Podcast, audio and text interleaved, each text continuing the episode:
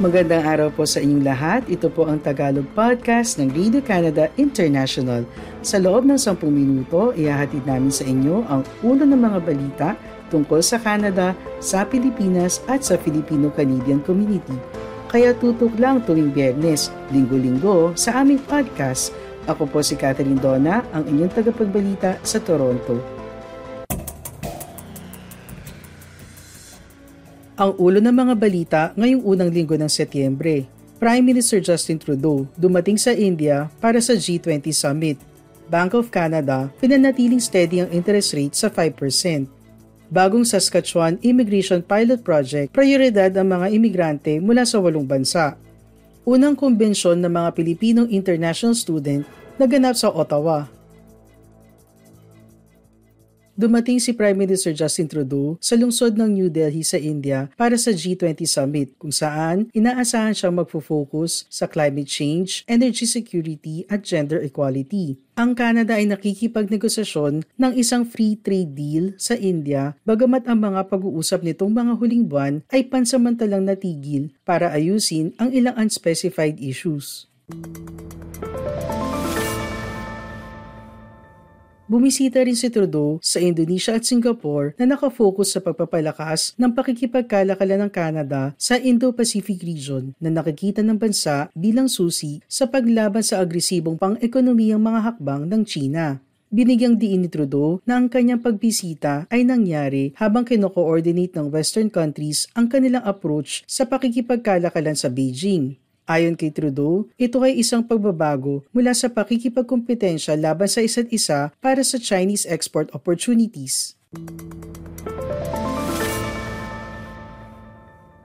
Sinabi ni Trudeau na ang Canada at Indonesia ay nangakong pipirmahan ang isang bilateral trade deal sa pagtatapos ng 2024 at inanunsyo ang isang plano ngayong linggo na gawing final ang isa pang deal sa Association of Southeast Asian Nations sa 2025. Ang pagbisita ni Trudeau sa city-state ay naganap habang ang mga negosyante sa Singapore ay tinitingnan ng Canada para sa mga paraan upang bawasan ang greenhouse gas emissions habang pinapalakas ang global supply chains. Nagkaroon ng apat na meeting si Trudeau noong Webes sa business leaders ng rehiyon. Ibinenta niya ang Canada bilang isang lugar ng stability, growth at diversity na maaaring ialok sa Singapore ang reliability at job growth. Kayo po ay nakikinig sa Tagalog Podcast ng Radio Canada International. Nagdesisyon ng Bank of Canada na hindi baguhin ang kanilang benchmark interest rate sa 5% habang ang ekonomiya ay nagpakita ng parami ng paraming senyales ng paglamig. Ngunit sinabi ni Bank of Canada Governor Tiff Maclem na maaaring itaas pa ng Bank of Canada ang interest rates kung mananatiling mataas ang inflation. Batay ito sa inihandang talumpati ng governor na kanyang inihayag sa harap ng Calgary Chamber of Commerce noong Webes.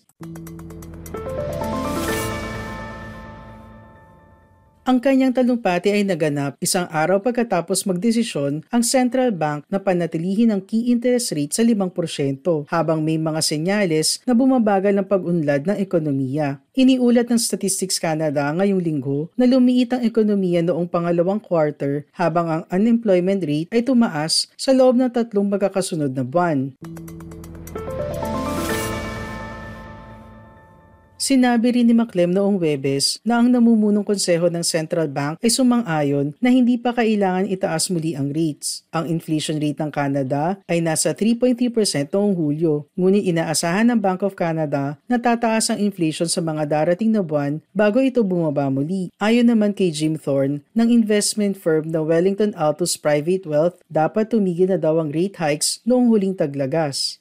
I'm in the camp that says they should have stopped at 2.5%. They're going to go too far, and that means Canada's going to have a hard landing in 2024. At para naman kay Peter Armstrong ng CBC News, hindi pa natin nararamdaman ang ganap na epekto ng rate hikes ng Bank of Canada. So remember, all those interest rates were interest rate hikes were designed to slow down the economy. So as we bought less stuff, the economy contracts, employers hire fewer people, eventually start laying people off, and we're seeing all that. But the trick is it takes a good 12 or 18 months for the full effect of those interest rate hikes to get absorbed into the economy. And so where are we now? Well, about 17 months ago, the interest rate hike hiking cycle began.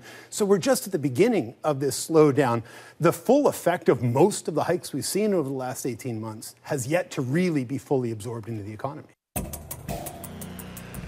Para sa iba pang balita, bisitahin ang aming website ici.radio-canada.ca. Babaguhin ng gobyerno ng Saskatchewan ang paraan kung paano pinipili ng Saskatchewan Immigrant Nominee Program o SINP ang ilan sa kanilang mga imigrante. Pinahihintulutan ng SINP ang mga opisyal ng probinsya na mamili ng mga potensyal na imigrante batay sa lokal na pangangailangan. Ang SINP ay may 7,250 spots para sa potential immigrants na pipiliin batay sa skills, work experience, language proficiency at iba pang criteria gamit ang points-based system. Bilang parte ng bagong Preferred Nations Pilot Project, ang probinsya ay magre-reserba ng 10% ng Saskatchewan Immigrant Nominee Program spots para sa mga tao mula sa espesipikong mga bansa na ito. Czechia, Germany, India, Ireland, Lithuania, Poland, Slovakia at Ukraine. Ang natitirang 90% ay bukas pa rin para sa mga tao mula sa anumang bansa. Sinabi ni Richelle Bourgoin, Deputy Minister ng Imigrasyon para sa Saskatchewan, na ang probinsya ay nagsasagawa rin ng in-person recruitment sessions sa mga nabanggit na walong bansa. We anticipate that a number of the individuals that would be drawn to the program are individuals who are living and working in jurisdictions with um, pathways for regulatory recognition that would be consistent with Saskatchewan, with occupations in demand. Binigyang diin niya na ang proyekto ay 10% lamang ng Saskatchewan Immigrant Nominee Program spots. Ngunit sinabi na plano ng probinsya na dagdagan ng kabuuang alokasyon ng 5 hanggang 10%. Ang Tagalog podcast ng Radio Canada International ay available din sa Spotify, TuneIn, Apple Podcasts, Amazon Music at Google Podcasts. Ang Embahada ng Pilipinas sa Canada, kasama ang Philippine Center Canada, inorganisa ang unang Filipino International Students Convention sa Ottawa noong September 1 sa Mindanao Hall ng Embahada. Ang convention ay nakatuon sa pagpapadali ng integrasyon ng mga bagong dating na Pilipinong estudyante sa syudad ng Ottawa. Ang Philippine Center Canada ay isang not-for-profit, member-based organization na ang misyon ay pagsilbihan ang komunidad ng mga Filipino-Canadians sa pamamagitan ng mga programa at serbisyo na tutugon sa kanilang mga pangangailangan at susuporta sa kanilang mga mithiin na maka-integrate at makapag-ambag sa isang inclusive, secure at maunlad na Canada. Tampok sa buong araw na event ang mga presentations ng mga kinatawan mula sa iba't ibang school support services, settlement at integration services, gayon din ang isang briefing mula kay Consul General Rhea Oreta sa Philippine Consular at Labor Services. Mahigit 70 Filipino international students ang dumalo sa event. Sa kanyang pambungad na talumpati, binanggit ng ambasador ng Pilipinas sa Canada na si Maria Andrelita Austria ang paglaki ng bilang ng mga Pilipinong estudyante sa Canada na nag-udyok sa embahada na iorganisa ang Filipino International Students Convention. Sinabi naman ni Philippine Center Canada Chair Lota Bertulfo na ang pag-aaral at pamumuhay sa Canada ay nagbibigay ng oportunidad upang mas matuto tungkol sa mga tao at kultura.